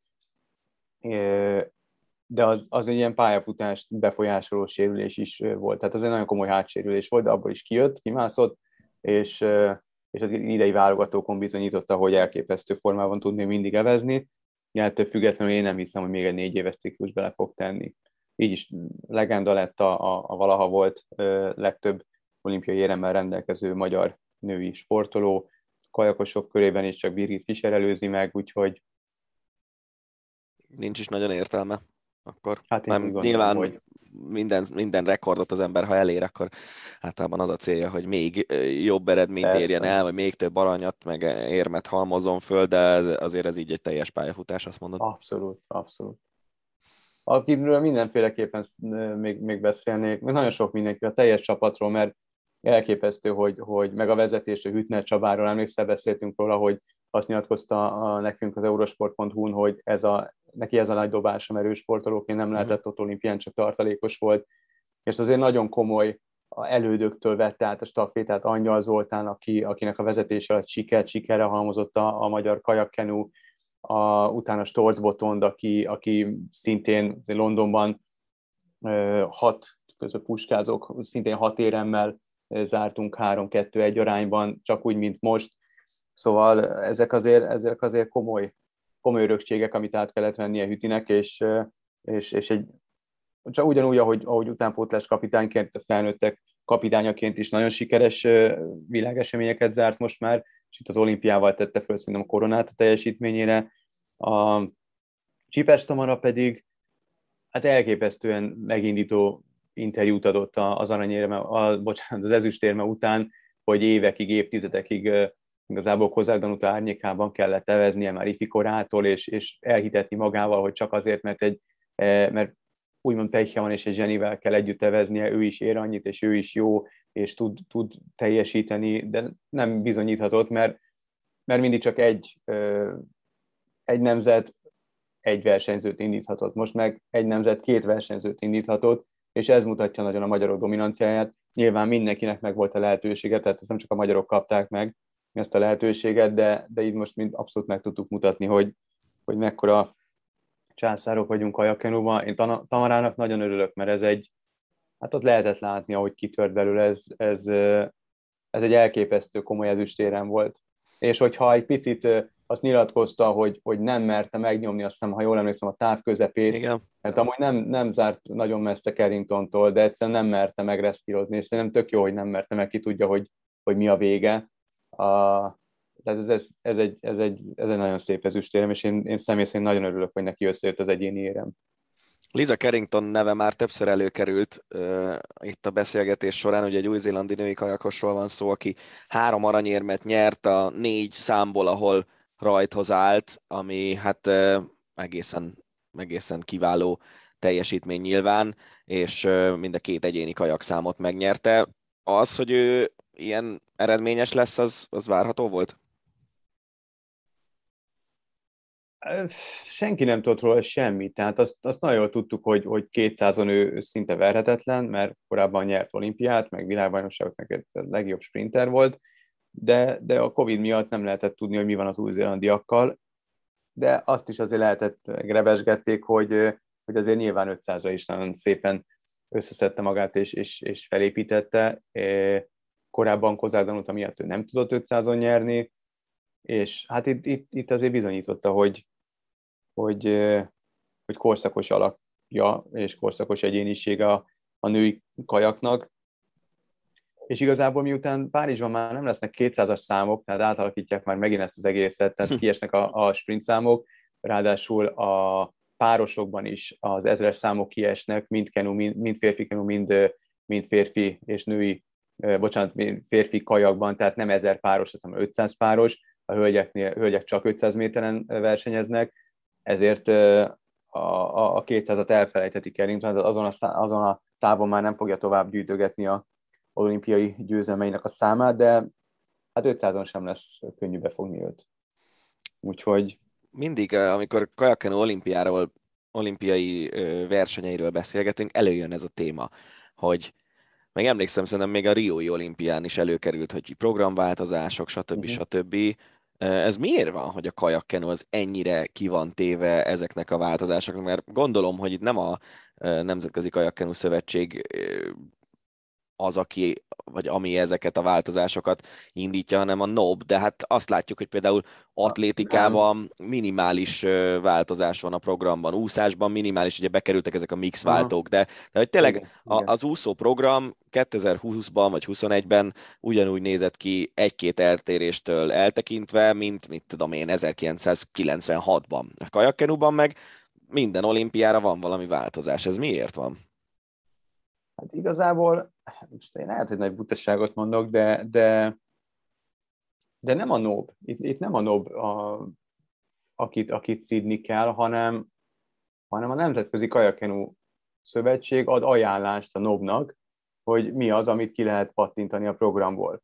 És uh, ugye van ez a általam sokszor szidott, én nagyon remélem, hogy ezzel senkit nem bántok meg, csak igazából azért haragszom erre a kajak... Uh, extrém kajakra, mert, mert, nem, mert egyszerűen nem tudom megérteni, hogy, hogy egy tök másik, tehát a sportág másik válfaja miatt miért kell a, a, a, a síkvízi kajaknak ö, ö, szenvednie, tehát hogy miért, miért azt sújtják ö, olyan döntéssel, hogy bántják a programját azért, mert bekerül egy, egy tőle teljesen független ö, sport, tehát tök más, a, tök más minden.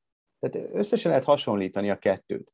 Semmilyen szempontból. Oké, okay, lapát van a kezedben, de, de teljesen más. Meg víz van a feneked alatt. Meg víz van, így van. Tehát, hogy, hogy igazából azok ezért... kedvére, akik ezt nem ismerik, ez ugye lényegében úgy néz ki, hogy vadvízi ö, eseményről van szó, tehát a szlalom kajakhoz, meg kenúhoz hasonlítható, de többen vannak egyszerre a pályán, és ilyen kicsit ilyen dodge-mezős a történet. Így van. És azáltal, hogy, hogy ez bekerül a programba, vagyis az ajánlás szerint ö, bekerülhetne a programba, átalakították a, a Nemzetközi Szövetség a, az indulás, vagy a, a, a, a kajakkenú programot. A kenúhoz nem annyira nyúltak, mert legalább a női kenúhoz nem nyúltak, amelyik ugye friss olimpiai sportágként szinte most abszolút bizonyította a létjogosultságát a, az olimpiai programban, és elképesztő izgalmas versenyeket rendeztek, és hál' Istennek van egy, egy nagyon ütőképes magyar párosunk, meg nagyon sok uh, magyar kiváló magyar kenus hölgy, akik az Európa-bajnokságokon folyamatosan ott vannak az élvonalban, és igazából most gondolat erejéig még kitérhetek, tehát Takács Kincs és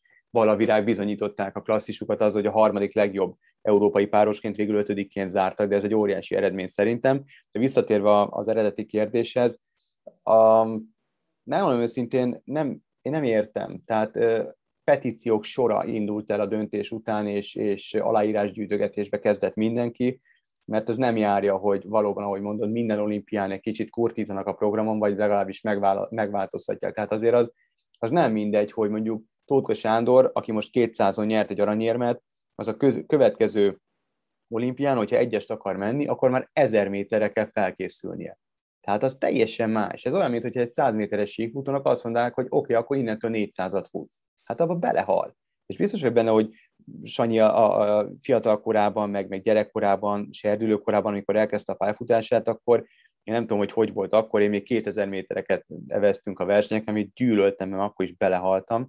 Tehát biztos, hogy evezett ezer métert, de, de nagyon kíváncsi vagyok, hogy három év alatt hogy lehet erre az egészre átállni. Tehát azért ez nem egyszerű. Hát elképzelhető, hogy inkább az lesz az út számára, hogy, hogy a párosban vagy négyesben. Csapathajó, igen, igen, igen, igen.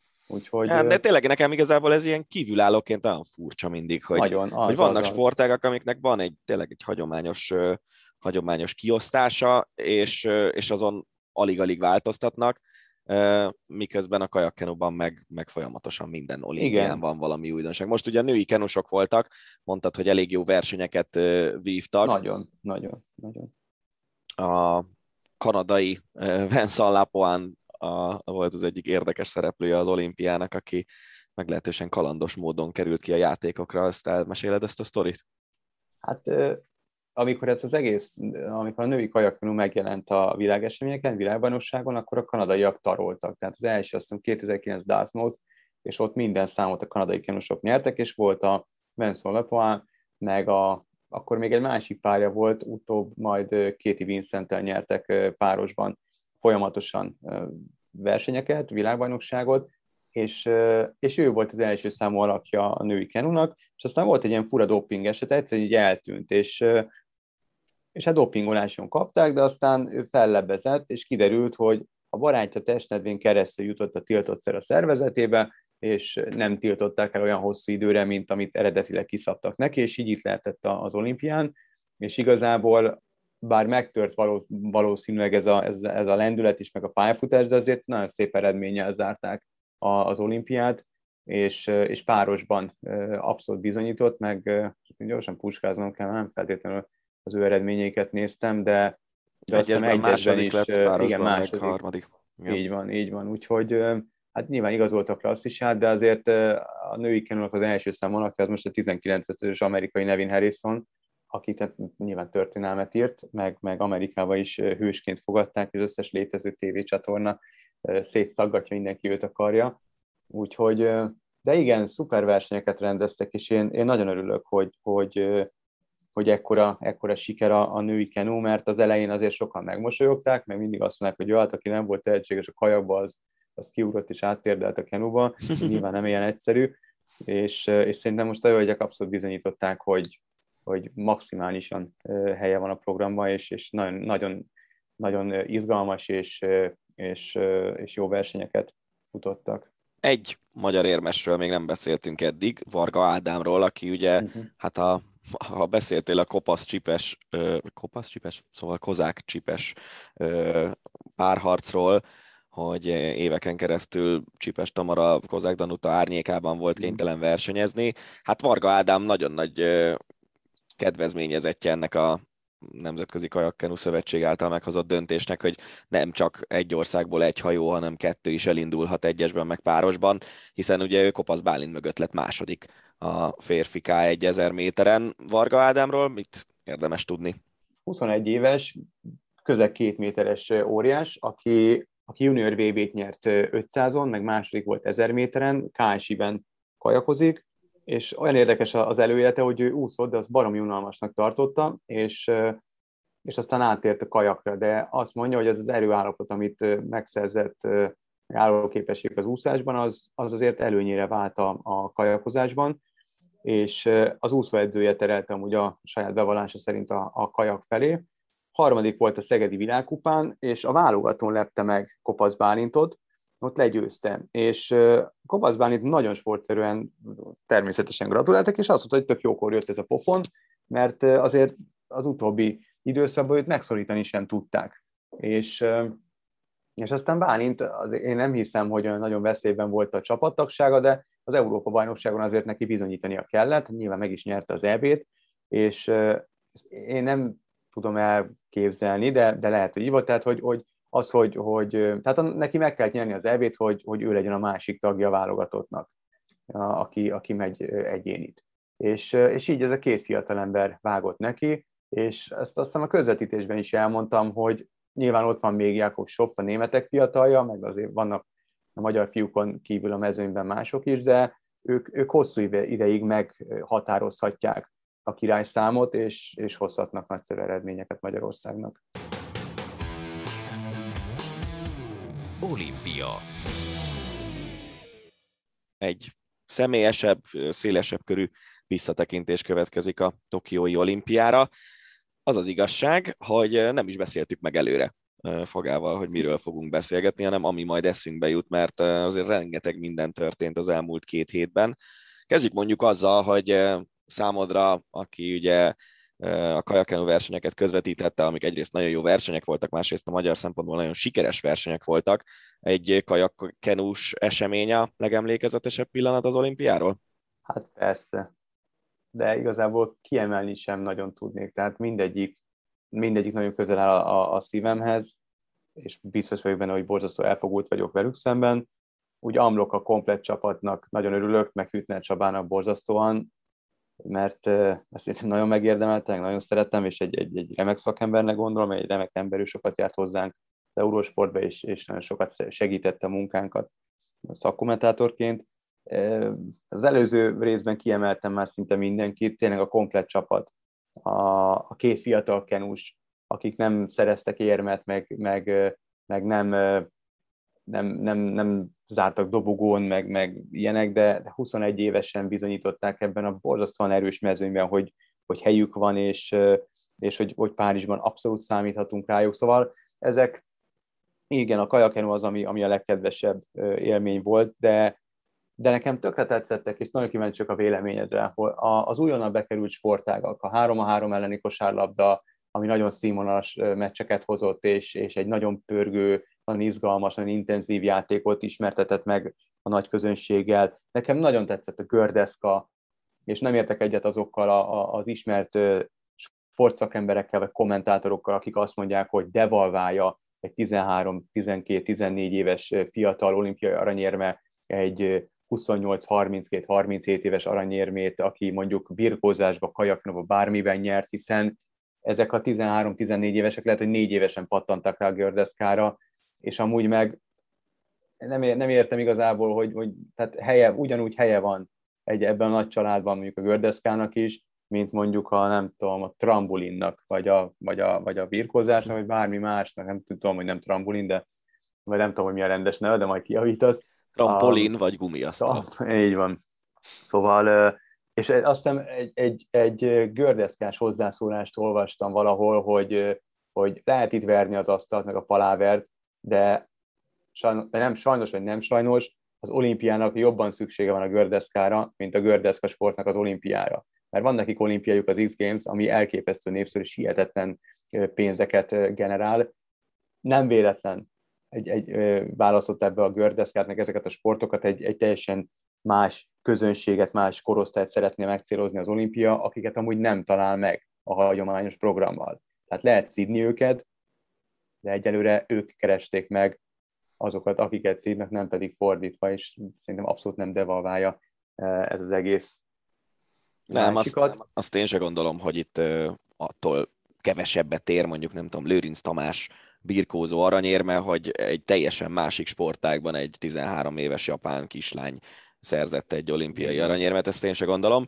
Azért a, az biztos, hogy az olimpia számomra legalábbis mindig arról is szól, hogy ugye nyilván szurkol az ember a magyaroknak, meg követjük az eseményeket, mind a ketten elég sokat dolgoztunk ilyen felügyelői pozícióban itt az olimpia alatt az Eurosporton, és sokszor volt az, hogy figyelnünk kellett egyszerre mondjuk, nem tudom, ökölvívót, egy tollaslabdázót, egy cselgáncsozót, vagy éppen aki, aki akármire lépett, mert még a pálya kifejezés se feltétlenül fedné le azt, hogy ki hol, min küzd meg sportol. Szóval megvannak ezek a sportágak, mint mondjuk a birkózás, meg a cselgáncs, meg, meg egy csomó másik, ami igazából szerintem az olimpia alatt kap nagy figyelmet. Tehát szerintem még amikor Budapest is rendez egy birkózó világbajnokságot, biztos, hogy az ottani magyar eredmények sokkal kevesebb figyelmet kapnak, mint egy olimpia alatt. És megvannak ezek a hagyományos sportágak, amiknek a, a múltja az ugye akár még a, az ókorba visz vissza minket, mint mondjuk a birkózás esetében. És emellé jönnek ezek az új sportágak, de hogyha most leültetnél egy teljesen, azt mondom, hogy sportszűz embert, hogy nézzél meg mondjuk egy birkózó meccset, nézzél meg egy ilyen gördeszka menetet, nézzél meg mondjuk egy sportmászó próbálkozást egy boulderen, és, és akár még a csapatjátékokat is ide lehet venni, és ezek közül biztos vagyok benne, hogy látványban, meg érdekességben nem a végére kerülnének ezek az új események, uh-huh. hanem, hanem valószínűleg ezek a, a hagyományos sportágak kerülnének inkább a vége felé. Nyilván egyéni ízlések vannak, a küzdősportokat is nagyon sokan szeretik, de, de én is azon kaptam magamat, hogy igenis belenéztem a, a gördeszka versenybe, belenéztem a bé em iksz-be, szerintem nekem egyébként az volt a csúcs, amit a, uh-huh. a férfi bé em iksz-esek produkáltak, amikor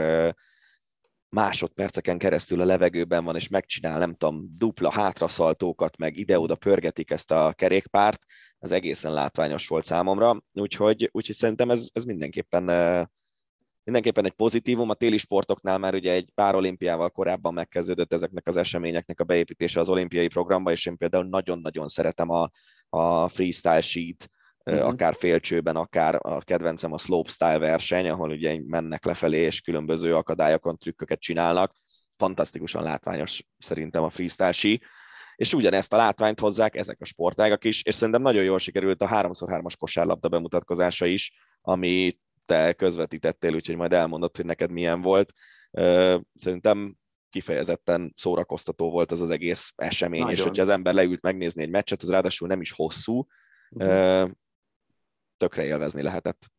Igen, igen, és én attól féltem, hogy, hogy látva, hogy, hogy milyen meccsek voltak például Debrecenben, az olimpiai kvalifikációs tornán, vagy pótselejtezős tornán, azért ez, ez azért is jó, ez a hogy van ez a World Urban Games? Mi ennek a magyar fordítása? Utcai világjátékok? Szerintem valami valami ilyesmi, igen. Utcai sportok világjátéka. És uh, nyilván a nevében is benne van, hogy ez úgy, úgy kívánja a közönséget. Egy sokkal lazább rendezés, egy sokkal lazább stílus, egy picit keményebb is, mint a, mint a, a, a, a nagypályás. És nagyon féltem, hogy milyen lesz a hangulat a nézők nélkül. De, de baromi jó hangulata volt, és ahogy mondod, egy, egy relatíve gyors lefolyású mérkőzés, nagyon pörög, nagyon intenzív, helyenként kemény, de, de észrevehetőek nyilván a, a, a különböző játéktaktikák. Nagyon-nagyon élveztem, nagyon jó csapatok voltak, mind a hölgyeknél, mind az uraknál, nagyon komoly egyéniségekkel ismerkedhettünk, mert nekem nagyon tetszett. Tényleg abszolút nagyon kíváncsi vagyok arra, hogy milyen lesz ez majd Párizsban, és még megint egy olyan sportág, amiben baromi jók vagyunk, és a centiken múlott majd másodperceken, hogy pontosabb legyek, hogy, hogy nem volt ott Tokióban a, a férfi, illetve a női csapat. Hát a női csapat az konkrétan az utolsó másodpercben kapott duplával maradt le Tokióról, úgyhogy a férfiaknak sem hiányzott sok, úgyhogy Párizsban, hogyha ha ilyen lendületben marad a sportán Magyarország, a magyarországi három a három elleni kosárlabda, akkor simán meg lehet, hogy Párizsban már szurkolhatunk a fiúknak, meg a lányoknak, úgyhogy ez, ez, ez nagyon jó volt. Meg tudod, mi tetszett még nagyon nekem? A, ami olyan fura, hogy én azért úgy, úgy nagyon nem nézek atlétikát, de valahogy az olimpián mindig nézem. És ugyanígy ők a tornával. És teljesen lebilincselt az atlétika. És megmondom őszintén, nyilván nagyon hiányzott a közönség, de, de feleltetni tudták a versenyek azt, hogy hát most nincsenek nézők. És az az olasz sprinter, amelyik megnyerte a száz métert, hát az egészen elképesztő. Ott egy fekete ember, és, és, és ezekkel az olasz gesztusokkal, gesztikulációval magyarázza, hogy, hogy, hogy ő nyert. Nem tudom, nagyon, nagyon jó volt az egész. Nagyon jó volt az egész. Igen, ugye ő a, az édesapja révén amerikai félig, de az édesanyja révén olasz, és tényleg hozta ezeket a klasszikus olasz gesztusokat. Igen. Az olaszoknak egyébként egészen hihetetlen olimpiájuk volt, az utolsó napot leszámítva minden nap volt érmük, tíz arannyal zártak, és hát az a negyed óra, emlékszem, Szabó Gábor szokta mesélni, hogy mindig a, a, az ő általa átélt sportesemények közül az egyik csúcspont volt, amikor a britek Londonban nyertek, azt hiszem, három aranyat atlétikában körülbelül negyed óra, húsz percen belül, és az olaszoknak most ugyancsak kettő lett, de hát az egyik az a hatalmas meglepetésre megnyert száz méteres arany volt Jacobs révén, a másik meg Tambéri, aki meg tényleg az olimpia egyik legérzelmesebb pillanatát hozta el a férfi magasugrás döntőjében, ugye Mutaz Elsa Bársimmal holtversenyben végeztek, és korábban erre nem volt lehetőség, hanem addig kellett ugrálni, amíg valaki nem hibázott, vagy, vagy valaki át nem vitt egy olyan magasságot, amit a másik nem tudott. Most viszont meg tudtak egyezni abban, hogy legyen döntetlen, és két aranyérmest hirdettek, és hát az a pillanat, azt szerintem mindenkinek legalább egyszer a videó lejátszóján lement, hogy, hogy ott beszélgetnek a, a bíróval, vagy nem tudom, minek hívják atlétikában, uh-huh. azt az embert, aki elmagyarázta nekik, hogy a szabály alapján milyen lehetőségeik vannak, és egymásra néztek, és tudták egyből szavak nélkül, hogy, igen, hogy mind a ketten olimpiai bajnokok lesznek. Az, az egy nagyon felemelő pillanat volt, meg amit én mindenféleképpen szeretnék kiemelni, és biztos, hogy ezzel nem ért mindenki egyet, de, de szerintem az is egy, egy nagyon fontos üzenet volt, amit Simone, Simone Biles um, képviselt azzal, hogy, hogy egyszerűen bebizonyította, hogy ők sem gépek, bármennyire is úgy gondoljuk, hogy ezek a, ezek a remek sportolók gépek, és bármikor, bármilyen pillanatban tudnak teljesíteni, és, és űrprodukcióval megörvendeztetni minket, hát van, hogy nem. És ő fölvállalta azt, hogy nem, és, és nyíltan beszélt a, a, a mentális betegségről, fáradtságról, és ezt nagyon komolyan fölvállalta, és nagyon komolyan beleállt az egész sztoriba, és egyrészt ezt, ezt borzalmasan tetszett, mert, mert már nem azok, meg azért, mert hogy egy nagyon komoly üzenetet hordoz, ami meg, ami meg nagyon tetszett még a fogadtatás, mert én úgy gondolom, hogy nyilván voltak húrogók, voltak az, akik elküldték melegebb éghajlatra, meg voltak, akik legyengézték, meg bántották, de úgy gondolom, hogy akiknek a szava fontos lehet, és akikre érdemes odafigyelni, azok mind, tehát sportársai, sportvezetők, komoly, korábbi nagy sportolók, ikonok, azok mind-mind kiálltak mellette, és ez nagyon fontos. Pont ez nagyon fontos. Erről beszélgettünk nem olyan régen itt kollégákkal, hogy hogy valószínűleg ez még Rióban se lett volna így, és a világ az elmúlt, nem tudom, három-négy-öt évben nagyon, sok, nagyon sokat ment el abba az irányba valószínűleg, hogy, hogy jobban elfogadjuk a másiknak a problémáit, és megpróbáljuk. Ha nem is feltétlenül akarjuk megérteni, de, de elfogadjuk azt, hogy uh-huh. igen, ő most egy ilyen élethelyzetbe került, nem az volt neki a legfontosabb, hogy minden határon túl ő versenyezzen, hanem az, hogy a saját személyisége, meg a saját gondolkodása az egészséges tudjon maradni, amennyire lehet. Igen. Ami egy egészen különleges pillanat volt, azt hiszem, mind a kettőnknek a Szilágyi Áron aranyérme, mert hogy nagyon, ugye beszélgettünk korábban többször is Horváth Mariannal, és Marian, amikor mesél a vívásról, akkor mindig úgy érzi az ember, hogy egy kicsit mélyebben belelát ebbe az egészbe, vagy legalábbis én biztos így érzem. És amikor láttam Szilágyi Áronnak az első két asszóját, akkor így telj, ilyen teljes nyugalom ö, lett rajtam úrrá, hogy ezt az ember ezt meg fogja nyerni. És nagyon-nagyon szurkoltam ezért, mert tényleg Szilágyi Áron egy egészen kiemelkedő, fantasztikus sportoló, de emellett pedig egy nagyon szimpatikus ember.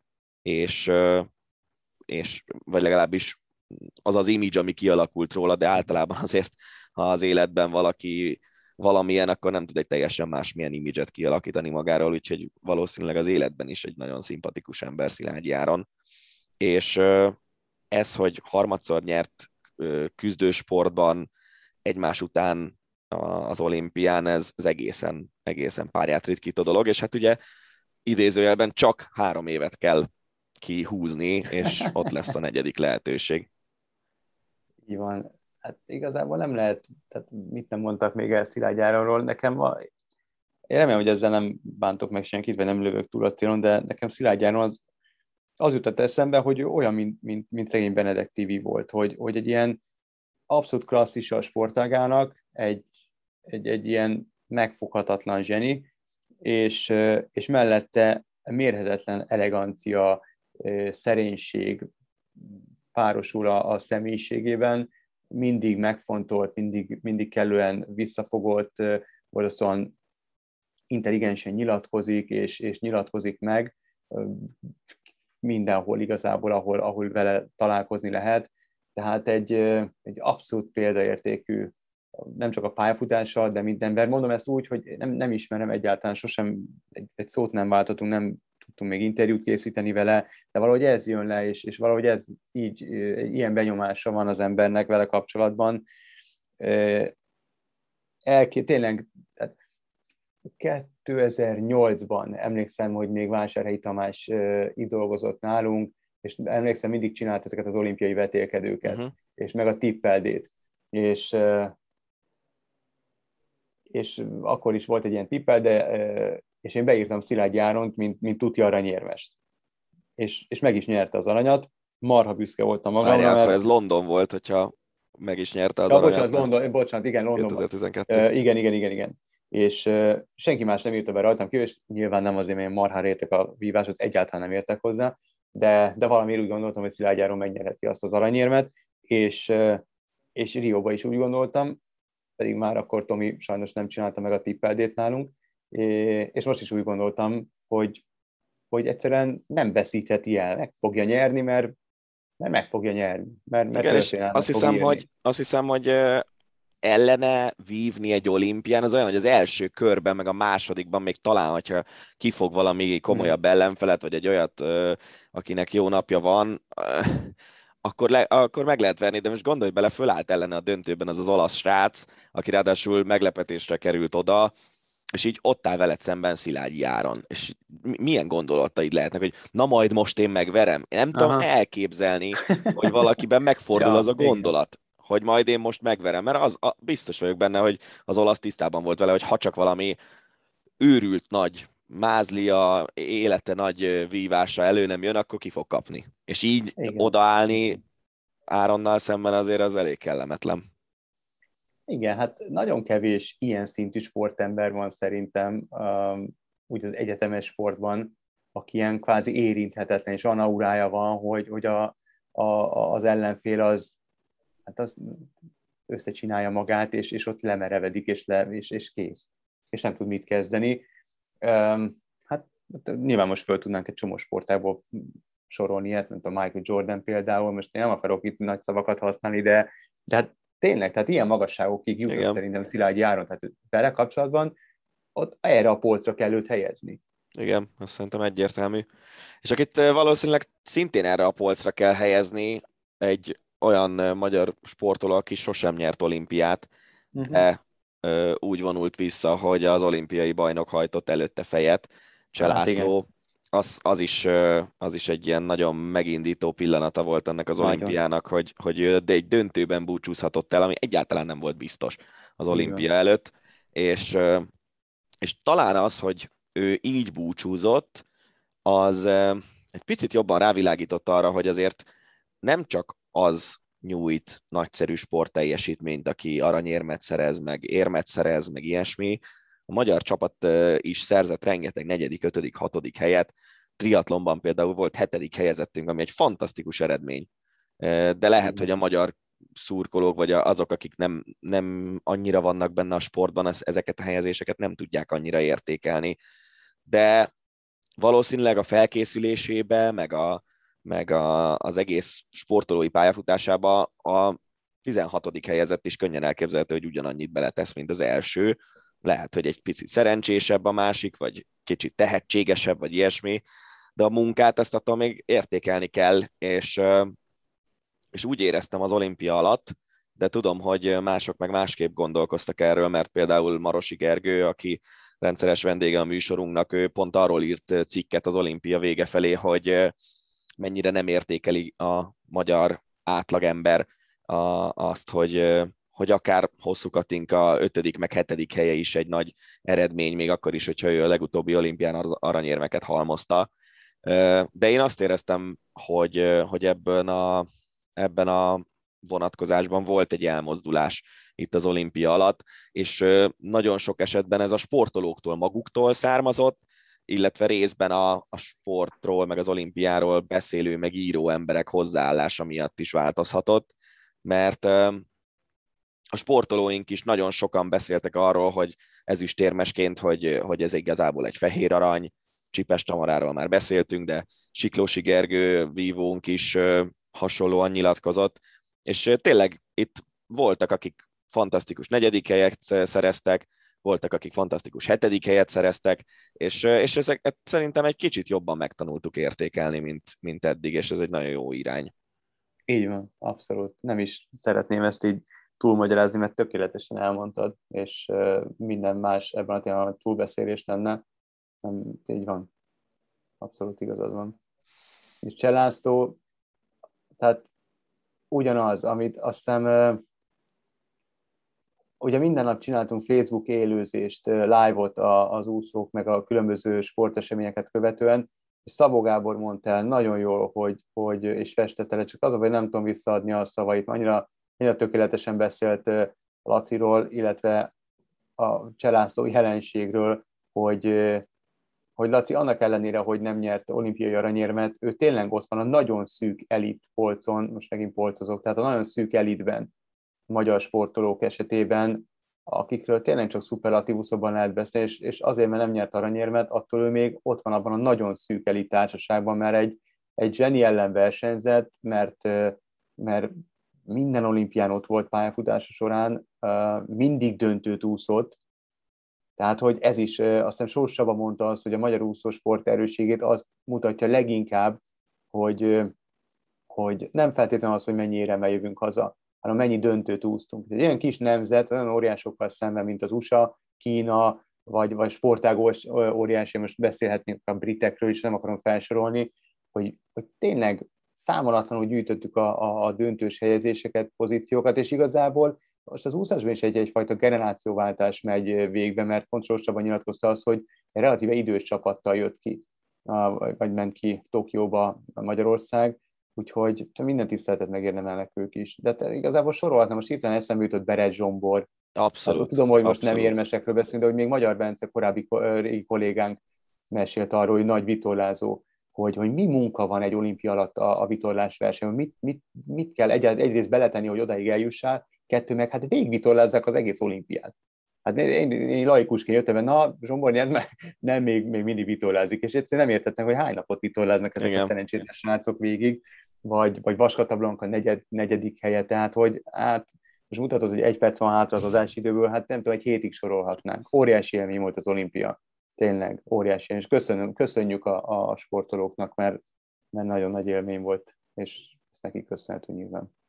Ez a mai hosszabbítás utolsó gondolata. Nem tudom, hogy az olimpiával még meddig fogunk foglalkozni, de azért azt hiszem, hogy még egy darabig igen, és igyekszünk majd megszólaltatni a főszereplőket is, ami biztos, hogy jövő héten újra találkozunk. Ez volt a Hosszabbítás, az Eurosport podcastje. A műsor témáiról bővebben is olvashattok honlapunkon az eurosport pont hu.